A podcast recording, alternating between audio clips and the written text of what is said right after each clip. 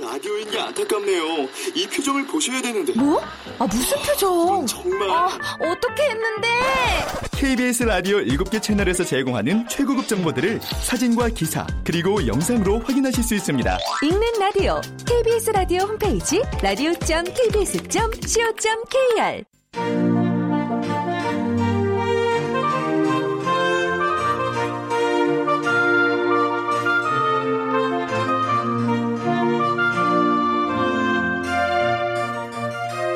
라디오 문학관 한국인이 사랑하는 우리 문학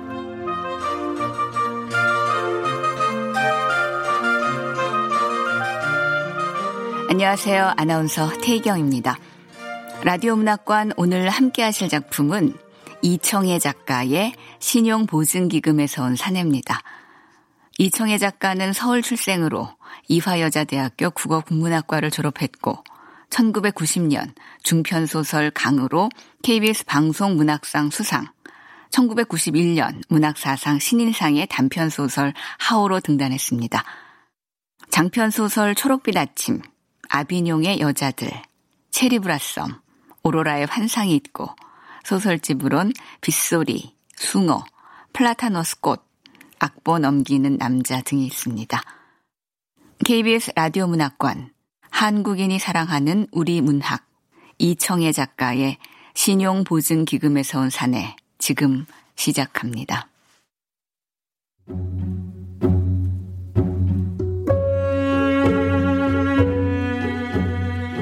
신용보증기금에서 온 사내,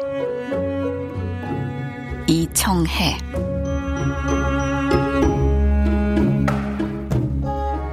눈을 뜨자마자 뭔가가 일시에 싹 사라지는 느낌이 들었다. 최는 누운 채로 자기 몸 주변에서 우적우적 웅성대던 것이 무엇이었을까를 생각했다. 한참 만에야 그는 그것이 바퀴벌레라는 사실을 알아차렸다.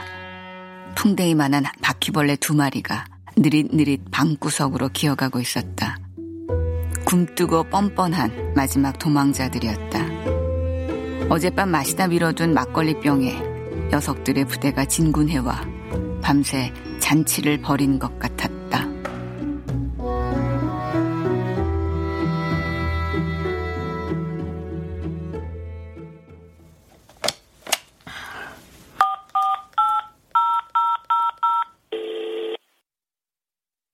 안녕하십니까? 서비스 코드를 눌러주십시오. 빠른 서비스를 받기 위해 최는 별표를 누른 뒤 잔액조회로 지정된 3번 버튼을 눌렀다. 통장의 입출금을 잔액조회로만 확인하는 버릇이 그에게는 있었다. 빈약한 잔액을 늘 외우고 있는 까닭이었다. 계좌번호와 샵 버튼을 눌러주십시오. 비밀번호를 입력하세요. 가슴이 두근거리기 시작했다.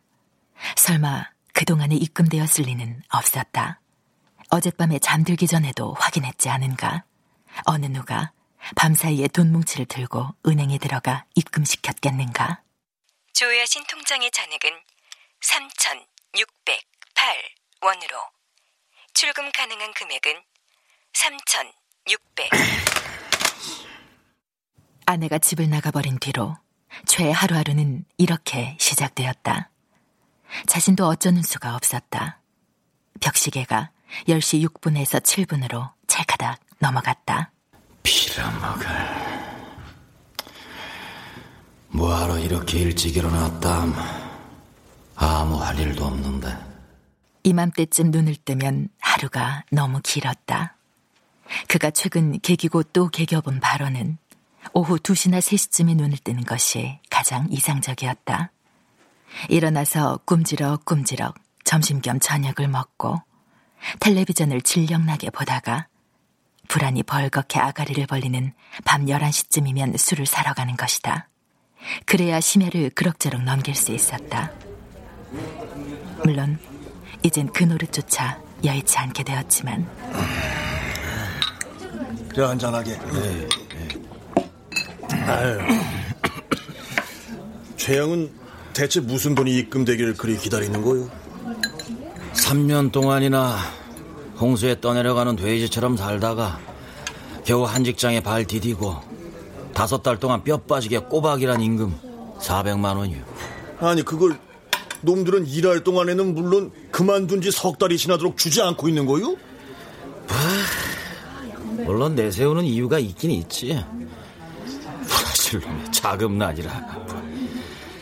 자금인지 날인지는 나와 상관없는 길로만 다니시는 모양이요. 진짜, 아이네 참.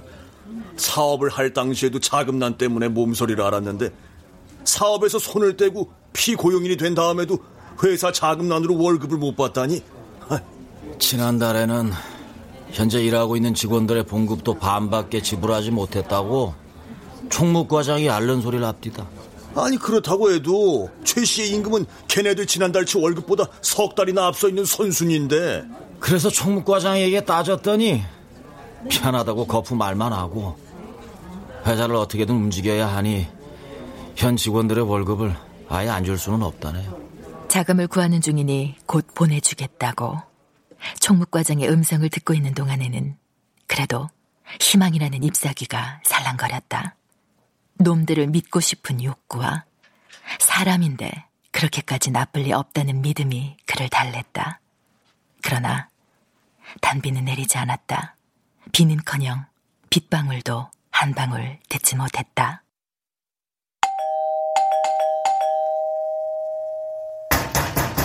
야! 최 사장! 안에 있는 거 다 아니까 문 열어! 야차 같은 놈들이 낮이고 밤이고 찾아와 악다구니를 치던 날들이 떠올랐다. 그는 서른둘의 회사를 그만두고 가구 부속업을 시작했다. 침대 스프링을 싸는 부직 포류를 생산하는 업종이었다. 다니던 회사가 침대 회사였고 납품 공장들의 무질서한 운영을 보고 뛰어든 사업이었다. 30대 내내 몸을 날린 결과 사업이 번창했고 조금만 더 조금만 더 하면서 설비를 확충하던 단계라 가정을 위해서 무언가 비축해둘 틈이 없었죠. 그 와중에 나라에 부도가 났고 업계가 연쇄 도산으로 휩쓸려 떠내려갔으니 운도 참 나쁘지. 윗선 사업체들이 주르르 무너져 내리자 우리 공장도 털퍼덕 주저앉았고 한 번 매다 꽂힌 운세는 분초를 다투며 나락으로 떨어져 내렸어요. 그럼 그때 아내도 집을 나간 거고?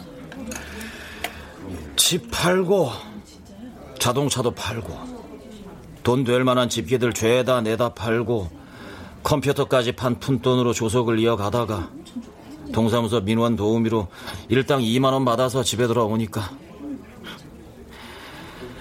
아내는 징구렁에서 발을 빼내서 후련히 떠났어요. 벌써 5년 전 일입니다. 자, 한 잔 받아. 어?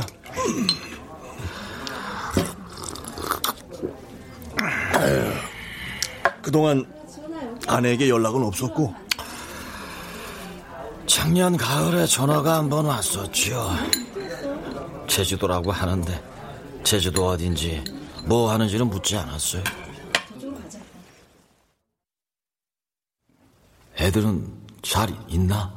잘 있어요. 이 시간이면은 다, 다들 학교에 갔겠지? 쟤는 아이가 학교에 다니는 모습을 본 적이 없었다. 반바지를 입고 안개 낀 해변을 달려가는 아이의 모습이 그림처럼 보였다. 옅은 해무가 걷히며 해안이 점점 밝아졌다. 모래사장 위에 아이의 발자국이 앙증맞게 찍혀 있었다.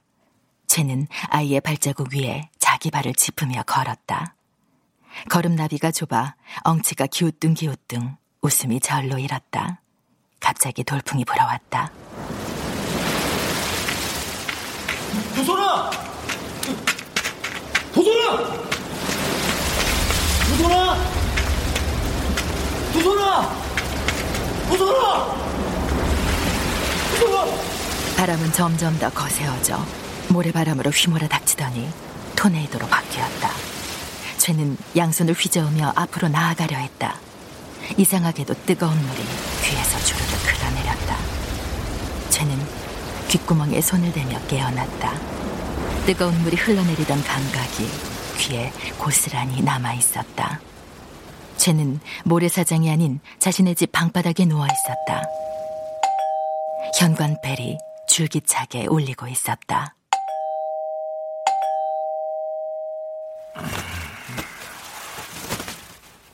누구세요? 신용보증기금에서 왔습니다. 신용보증기금? 탈수를 시작한 세탁기처럼 가슴이 거칠게 진동하기 시작했다. 그는 자신의 귀가 잘못 들었기를 바라며 다시 한번 물었다. 누구세요? 신용보증기금에서 지광일 씨를 만나러 왔습니다. 도끼날이 번뜩이며 날아와 덜덜대는 가슴이 꽂히는 것 같았다. 신용 보증기금. 신용 보증기금에서 나를 찾아왔단 말이지. 보증보험도 아니고 카드회사도 아니고 신용 보증기금에서 드디어. 쟤는 뒤를 돌아보았다. 쥐구멍도 없었고 피할 데도 없었다. 어떻게 할지 결정하지 못하고 최는 잠시 그대로 서 있었다. 기계 설비를 확충할 때 최는 신용보증기금에서 신용을 보증받아 은행에서 자금을 대출했었었다. 중소기업인을 돕는다는 갸륵한 뜻에서 정부에서 만든 기관이었지만 말이 신용이지. 은행과 신용보증기금에 겹으로 부동산 담보 제공을 하고 대출 권리를 얻는 것 뿐이었다. 대출 시점에서 예측할 수 없는 손해를 털 것만큼이라도 보지 않으려고 은행은 부동산 담보 외에 신용 보증 기금을 이중으로 보증을 세우지. 공장 대들보가 꺾이자 은행은 재빨리 담보물인 우리 집을 경매 처분했고 모자라는 것을 연대 보증 샀던 동생과 형에게서 물귀신처럼 받아갔어요.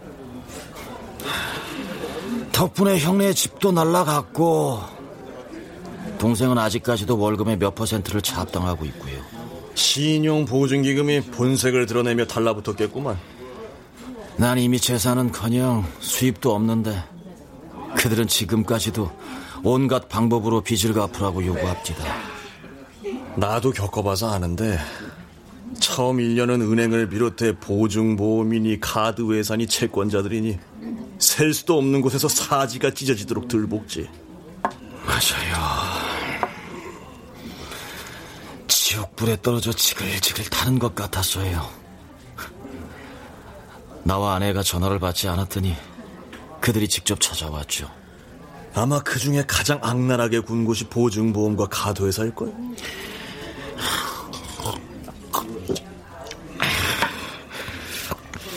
예.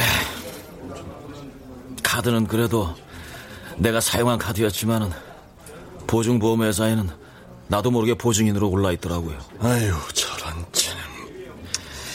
납품을 하던 한성 가구의 김 사장이 승용차를 할부로 사면서 서류 끝에 덧 사인을 해달라고 해서 해주었던 것이 화근이었어요. 음. 내가 기억하기로는 사인한 서류는 자동차 회사 서류였지 보증보험의 서류가 아니었는데. 엎친 데 덮치는 거지. 어, 한잔 받아. 원래 망하기 시작하면 완전 도미노라니까. 난 그 일이 터질 때까지도 보증보험 회사라는 데가 뭐 하는 곳인지 그런 데가 존재하는지도 몰, 몰랐어요. 내 코가 석자라서 우왕장 감시를 소홀히 하는 사이에 김 사장이 거에게 협회 기금을 빼돌려서 해외로 도망간 거죠.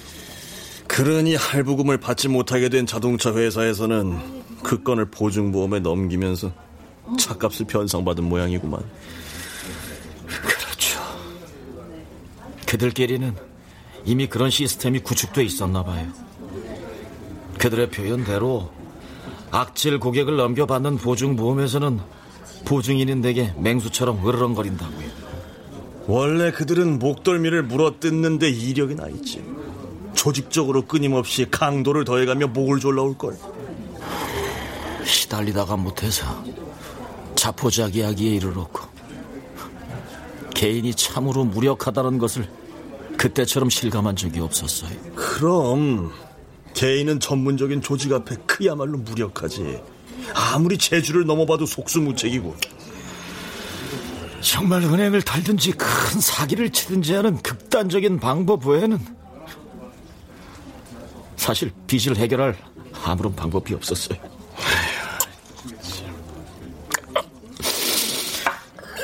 아내는 그들에게 빌미를 준 약지 못한 남편의 행동에 넌더리를 했고요. 여자들이 감당할 일은 아니지.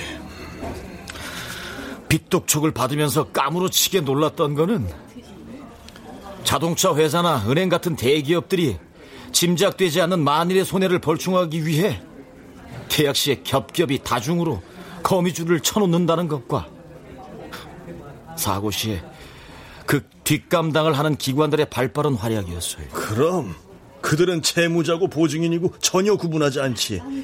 무조건 물어뜯어 돈만 받아내면 그만이거든. 채무자에게 포항 무도한 언행을 퍼붓지 못하도록 밤에 빚독촉하러 찾아가지 못하도록 규제하고 있다지만은 채무 상환을 촉구하는 부서 자체가 본사와는 분리된 청부업을 생각나게 하지. 정식 사원인지 일용직인지 실제로 가전 해결사들을 다 고용한 것 같았어요. 처음에는 아내랑 같이 나중에는 혼자서 그들과 맞섰는데 정말 산다는 것이 죽는 것보다 더 어려웠어요. 나도 그럴 때가 있었지. 그게 다 지나가는 수순이거든. 아침부터 밤까지 소주 진탕 마셔 대고 막밤 지르고 단칸방 윗목에 3, 40개씩 늘어놓은 소주병을 보고서 그들도 돌아가더라고요. 그쯤 되면 어차피 이판사판이지 궁지에 몰리다 못해서 악에 바치면은 뭐 저절로 뻔뻔해진다는 걸 그때 처음 알았어요. 채무액이 감옥에 보낼 기준에는 모자라는지 아니면은 원금을 이미 회수한 까닭인지 그들은 점차 발길이 뜸하더라고요. 그래도 카드 회사는 좀 다를 텐데. 쓰고 갚고 하다가 남은 우수리 금액이 몇십만 원밖에 안 됐는데 형편이 여의치 못해서 해를 넘겼고 그쪽에서 상식 이하로 그 악을 떨어와서 감정 상했고 뭐 약관을 어떻게 비틀어 적용했는지 30만 원 정도였던 금액이 100만 원으로 불어 차차 더 갚을 수가 없게 되어버리니까 아예 배를 째라고 덤벼들었죠. 그쪽 애들도 절대 만만치 않을 텐데. 난 얼마 손해 봤는데 너희들은 고곡 갖고 야단이냐? 수억 날리고도 살던 집 통째로 날리고도 군소리 없이 사는데 뭐? 30만 원에 어쩌고 어째?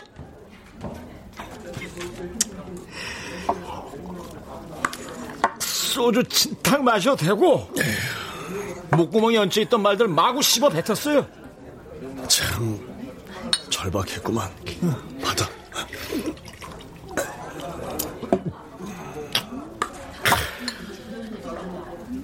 모두 지금 사는 집으로 이사 오기 전들의 일이죠.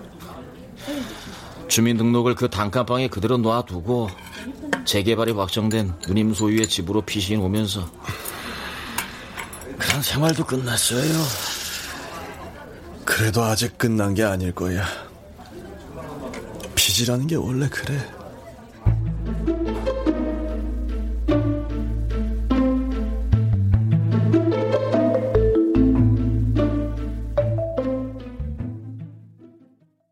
신용보증기금에서 여길 알고 찾아오다니. 죄는 맥없이 현관문을 노려보았다.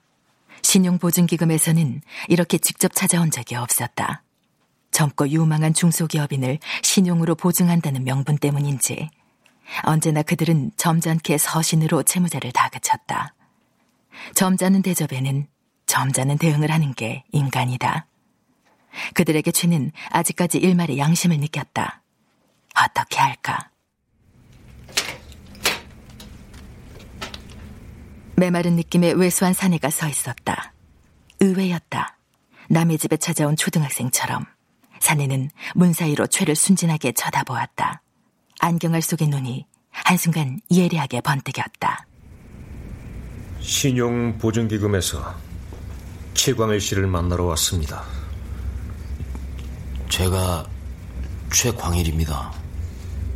정말 최광일 씨입니까? 예. 신용보증기금에서 왜 나왔는지는 아시죠? 예. 잠시 말씀을 좀 나눴으면 합니다. 사내가 먼저 제안하며 마주보던 자세에서 계단 아래쪽을 향해 45도쯤 몸을 틀었다. 그러나 사내의 야위고 붉기 없는 모습을 보자 어쩐지 마음이 누그러졌고 푸른 기운이 밑도는 건조한 피부를 보자 동정심마저 우러났다. 여러 번 빨아입은 듯한 붉기 빠진 모시메리 셔츠와 후줄근한 양복에서도 직장 생활에 지친 찌든 냄새가 났다. 차 한 잔 하시겠습니까? 아니요. 물이나 한 잔 주십시오.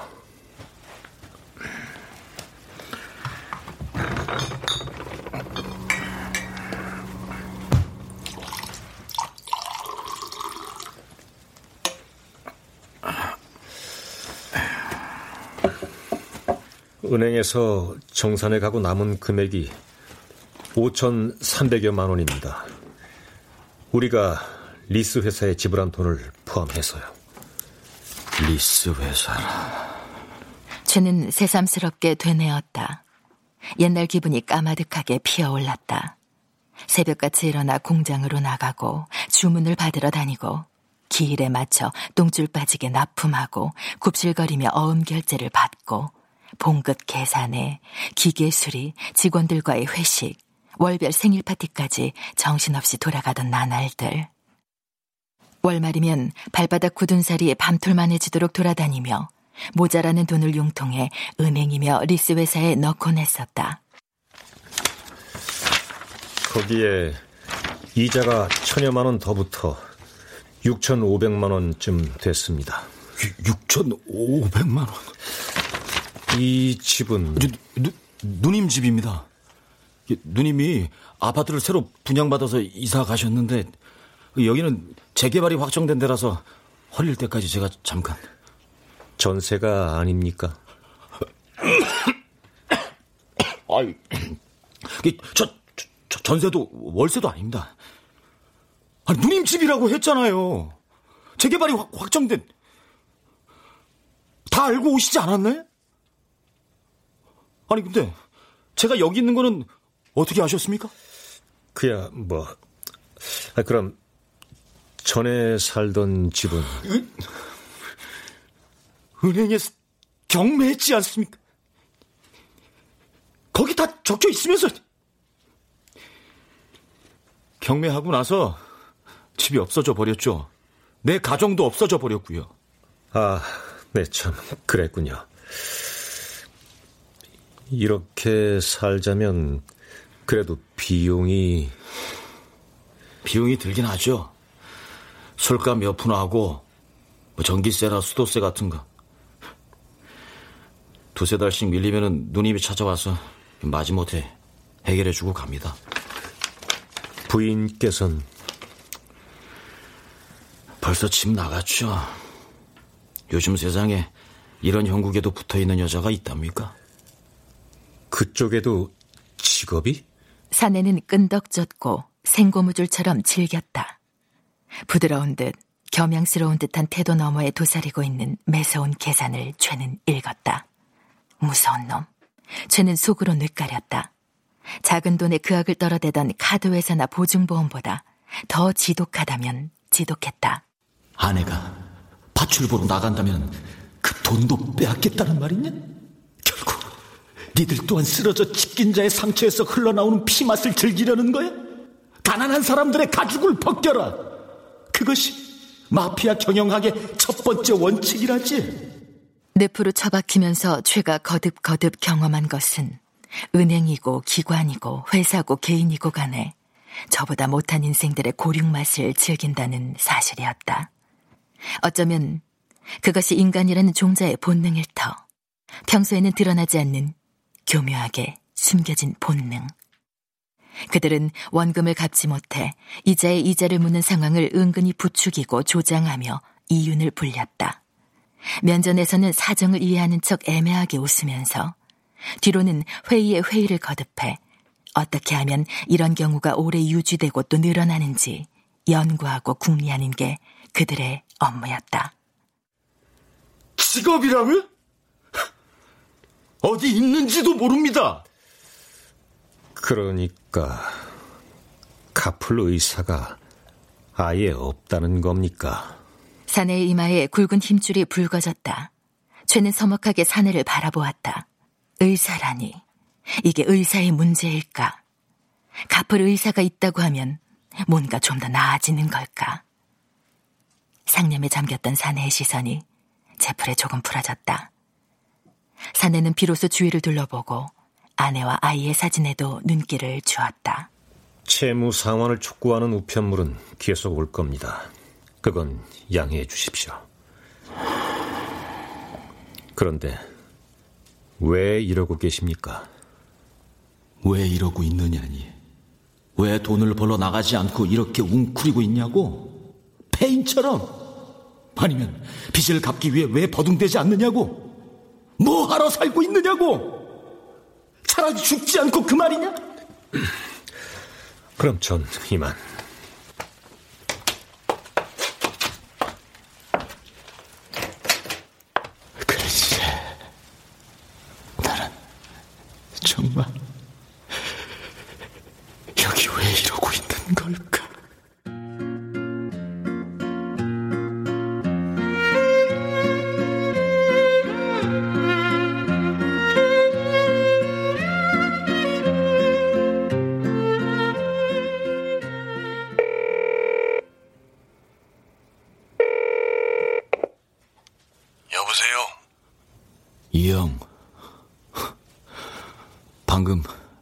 신용보증기금에서 온 사내가 왔다 갔어요.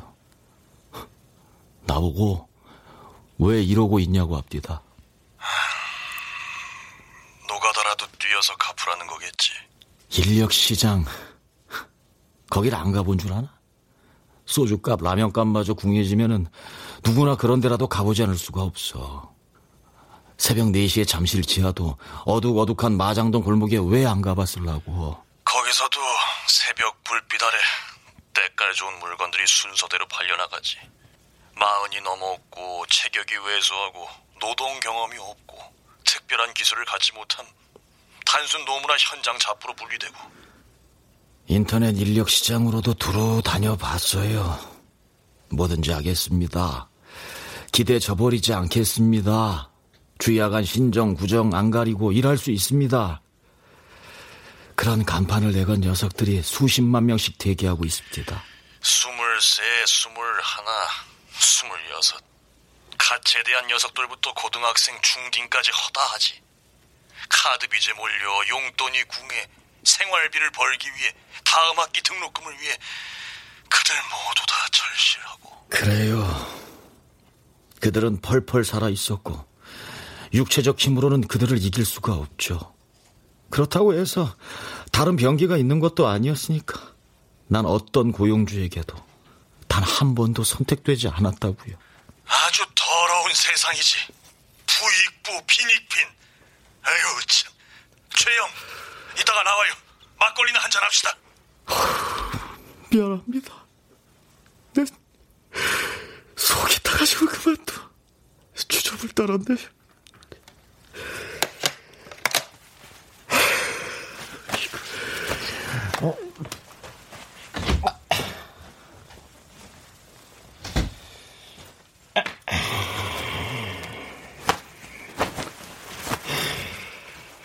최는 구덩이 같은 이부자리 속으로 몸을 밀어 넣었다.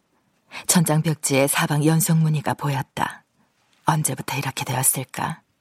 언제부터 세상이라는 회전판에서 떨어져 이렇게 벌레처럼 구물구물 살아가게 되었을까?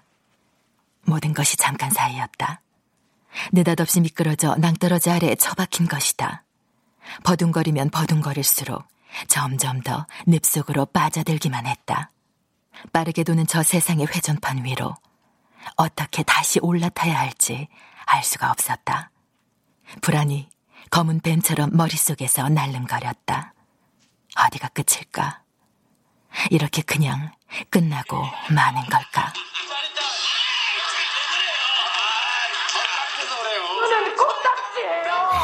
스가막을 텔레비전이 새들 놀이터야!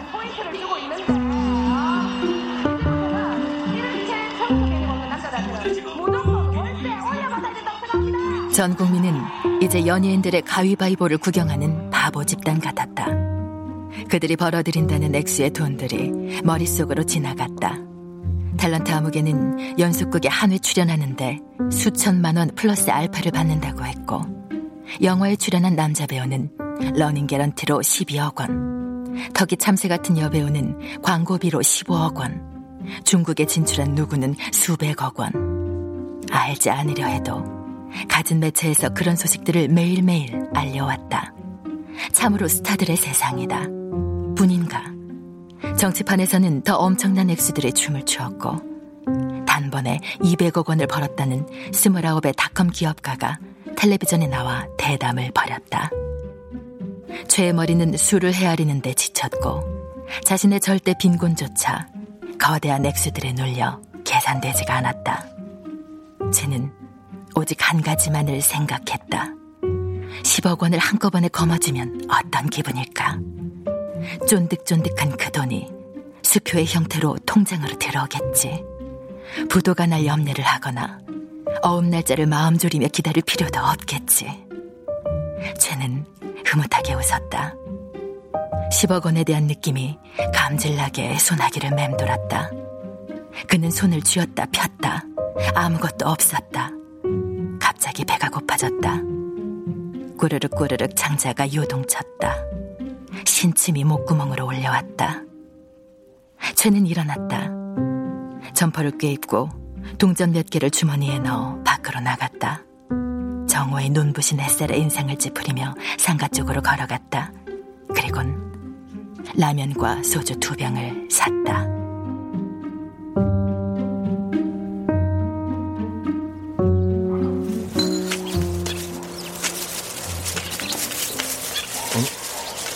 아니, 저기 벤치에 앉아있는 작자는 아까 왔다 간 신용보증기금에서 온 그 작자인데? 저기, 그, 그, 아직 안 가셨군요. 그, 식사는 하셨어요? 아, 예. 저기 분식집에서 간단하게.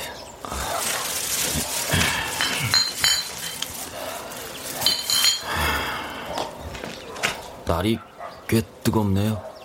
쟤는 사내가 왜 돌아가지 않고 이 동네에서 뜸을 들이나 생각해 보았다. 아마도 상가의 부동산 사무실에 들러 최가 살고 있는 집의 전세가를 알아봤는지도 모른다. 필경 그랬으리라. 사내의 얼굴을 쟤는 곁눈으로 째렸다. 뒤통수를 치려면 직격탄을 쏘지. 뭘 이렇게 애두르나 의아스러웠다. 이것도 꼼수일까? 저작자가 그럼 가면을 쓴 것일까? 그림 좋은 가면을 여러 개 겹쳐 써서 메마르고 가엾은 저런 얼굴이 나오는 걸까?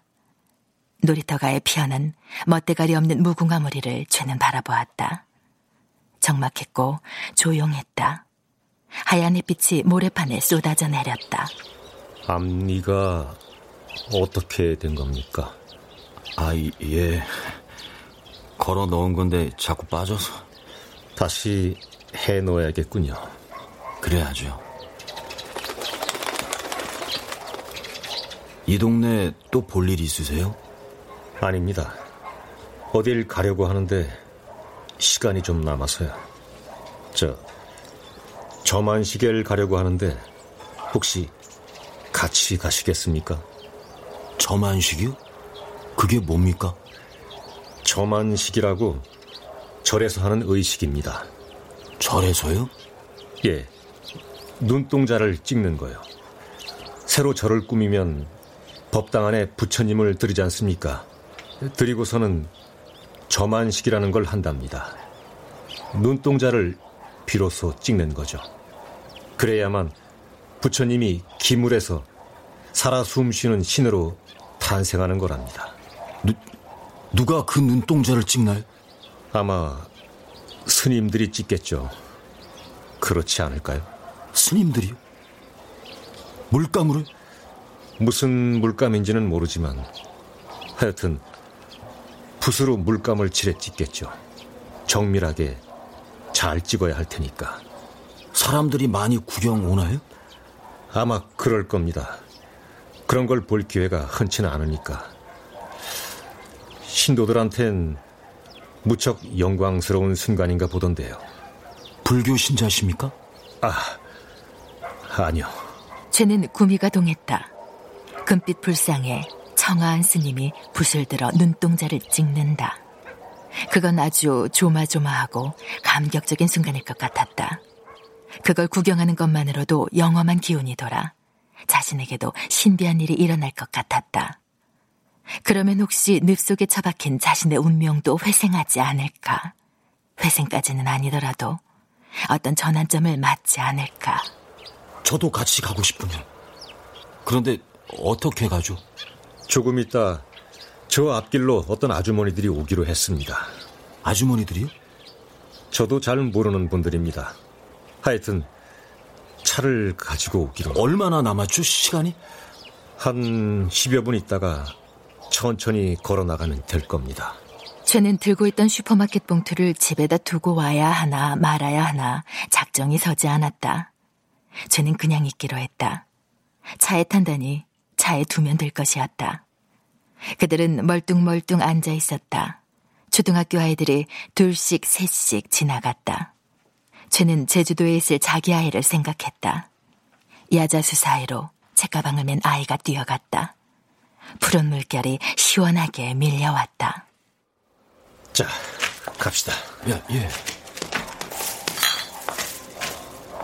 사내는 큰 길가에서 자꾸 시계를 보며 마주오는 차들을 훑었다.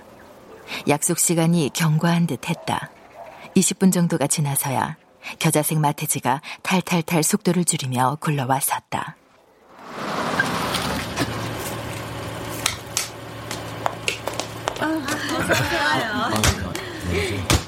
제가 아는 친구입니다. 아, 예. 그녀들은 사내나 최보다 대여섯 내지 10년쯤 연상으로 보였다. 나이 탓인지 이성으로서의 긴장감은 느껴지지 않았다. 오래 알던 동네 친구를 대하듯 여자들은 친근하고 스스럼 없이 농을 섞어 말을 건넸다. 마트즈는 서울을 벗어나면서부터 속력을 냈다. 저만식은 오후 3시라고 했다. 그들이 찾아가는 절은 서울 근교가 아니라 충청도의 속리산 부근인 것 같았다. 3시 전에 절 마당에 닿기 위해 마태주는 위험할 정도로 번개같이 달렸다. 음, 이것들을 통안 하시네. 응? 알코올 체질이신가? 보면 모르니. 응? 그러니까 저렇게들 꽉 말랐지. 자다 깨다 하는 중에 속리산 입구에 이르렀다. 눈을 떠보니 벌써 2시 45분이었다. 잘하면 시간에 되어 도착할 수 있을 것 같았다. 멀리 떠나왔다는 실감이 났다. 은근히 걱정이 되었다. 아무 준비도 없이 떠나온 것이다. 아파트 앞에 슈퍼마켓에 가던 차린 그대로인 것도 마음에 걸렸고 남의 차를 타고 오긴 했지만 주머니 사정도 어줍지 않았다. 그러나 어쩌겠는가. 지난 몇 년간 겪은 일보다 더 난감한 일은 없을 거라고 쟤는 마음을 다잡았다.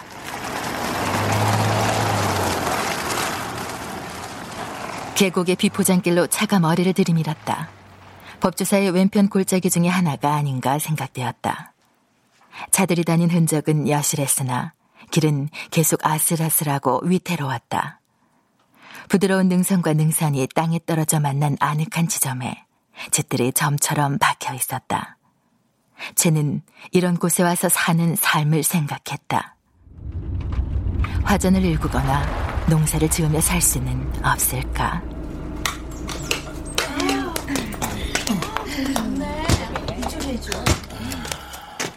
두시 58분이었다.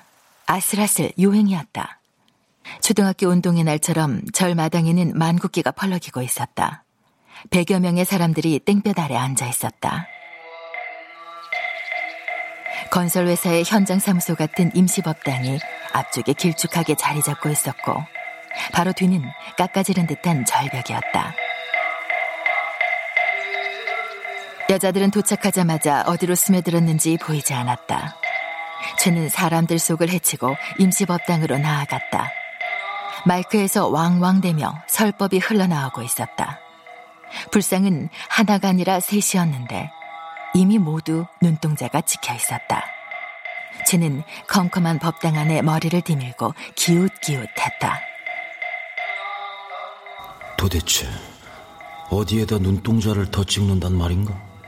갸름하고 통통하게 생긴 불상들의 얼굴은 어두운 황금빛으로 빛났고 아기 동자까지 진갈색 동공 가운데 콩알만한 눈동자가 자줏빛으로 완전하게 찍혀 있는데 저만식이라지만 사실은 형식적으로 붓대는 신용만 하는 것일까?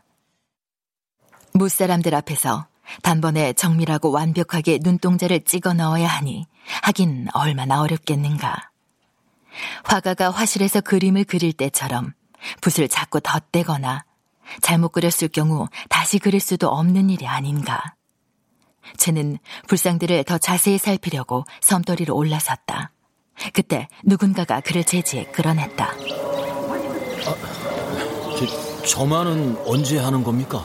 벌써 했습니다. 아까 시작하기 전에요. 아까요? 시작하기 전에요? 그, 그거를 먼저 하고 시작한단 말입니까?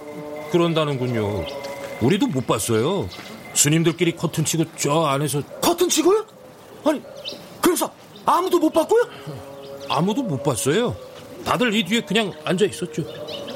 이 뒤에 그냥 앉아 있었다고? 모두들? 바보처럼? 그렇다면 무엇 때문에 저만식이라는 행사가 있단 말인가? 요란하게 신도들을 불러 모을 필요 없이 그냥 스님들끼리 의식을 치르면 되지 않나? 영험한 무엇을 줄 듯 왜 소문내서 남 모르는 사람들까지 꿰어들게 했을까?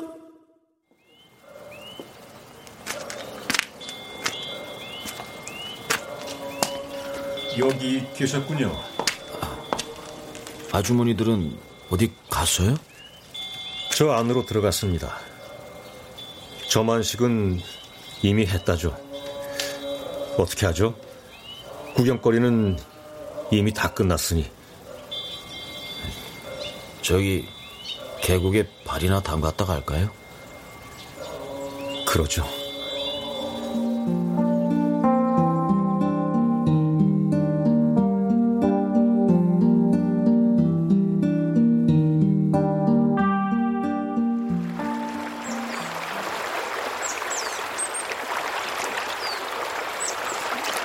그들은 음습한 계곡으로 걸어 내려가 징검다리를 건너 풀숲에 자리를 잡았다. 윗옷을 벗어놓고 양말도 벗었다. 나뭇잎들을 스쳐온 바람이 스스스 물소리에 섞여들었다. 사내가 먼저 흐르는 물속에 발을 넣었다. 왜소하고 비쩍 마른 가스실로 들어가기 직전에 유대인을 연상케 하는 발이었다. 아, 참, 그, 차에 내 짐이 있는데, 거기 소주랑 라면이 들어있어요. 점심은 저 행사 끝나고 먹는다고 합니다. 절에서 주나 봐요. 아주머니들이 부엌일 거들어 주러 가면서 기다리라고 했습니다. 조금 있다가 올라가 봅시다. 절밥을 먹는다. 오늘 아침만 해도 전혀 상상을 못한 일인데요. 죄의 말에 사내가 희미하게 웃었다. 사내 역시 오늘 일을 생각해보고 있는 것 같았다. 채무자를 방문하는 길에 만난 낯선 아주머니들을 따라 불현듯 속리산 계곡까지 와서 채무자와 나란히 계곡물에 발을 담그고 있는 상황이라니. 죄는 찬물에 발을 담근 채 몽롱하게 공상을 따라갔다. 앞으로도 이런 느닷없는 일이 벌어지려나. 선녀로 변한 아내의 모습이 보이고 아기 천사의 날개를 단 아이의 모습이 보였다.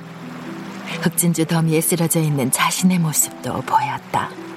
움켜쥐려고 하자 흑진주 더미는 바퀴벌레들처럼 흩어지고 그 아래 물살이 나타났다. 물살에 어린거리는 자신의 모습은 괴이적었다. 얼굴은 아직 사람이었으나 이마 한가운데에 웹불이 나 있었고 몸은 한 번도 본 적 없는 짐승 형상이었다. 쟤는 자기의 웹불을 손으로 잡아당겼다.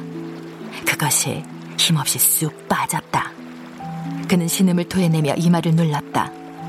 자존심이 뽑혀나간 뻘건 자리가 쓰리고 아팠다. 남들이 다 보는 이마 한가운데 뻥 뚫린 자리가 있다니. 흉물스럽고 고통스러워 쟤는 이를 악물었다.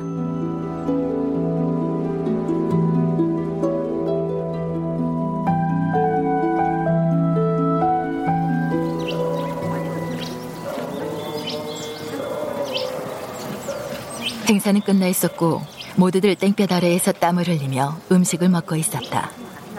이상하게도 절터 안에는 그늘을 드리워줄 나무조차 없었다. 그럼에도 언제 어디서 그런 엄청난 음식을 장만했는지 부침개와 잡채, 산나물, 물김치, 떡, 과일들이 금나와라 뚝딱한 것처럼 풍성하고 푸짐했다. 아주머니들이 최와 사내에게도 가진 음식을 구색 맞춰 수북하게 담아 가져왔다. 사내는 차 안에서처럼 조금씩 음식을 건드리기만 할 뿐 여전히 먹지를 못했다. 쟤는 제대로 된 식사를 해본 지 오래여서 앞니를 들썩이며 사흘 굶은 흥부처럼 먹었다.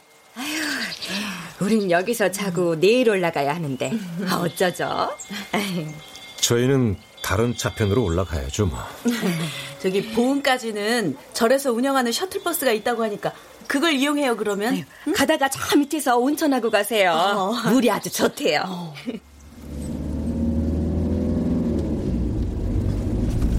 언덕을 넘어서자 조악한 느낌의 황토색 건물이 나타났다. 평수는 꽤 돼 보였지만 단층이었다. 시멘트 블록으로 얄팍하게 지은 거죽을 벽돌색과 팥죽색, 황토색을 배색해 페인트 칠을 해놓았는데 그 색감이며 모양새가 한마디로 어설펐다. 사람들이 그리로 우르르 들어갔다. 그들도 따라 들어갔다. 입구에서 사내가 두 사람분의 요금을 냈다. 최와 사내는 수건을 받아들고 안으로 들어갔다.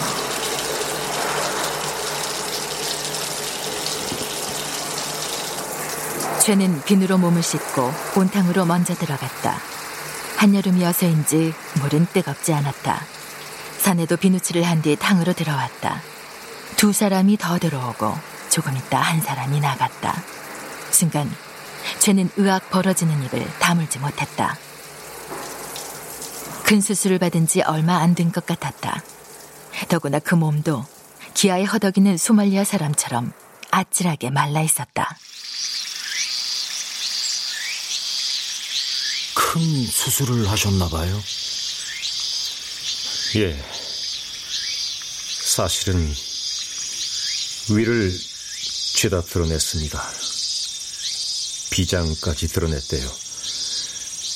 수술하기 전에는 그렇게까지 할 줄 몰랐습니다. 의사도 막상 열고 보니 그리밖에 할 수 없었나 봅니다. 그랬구나.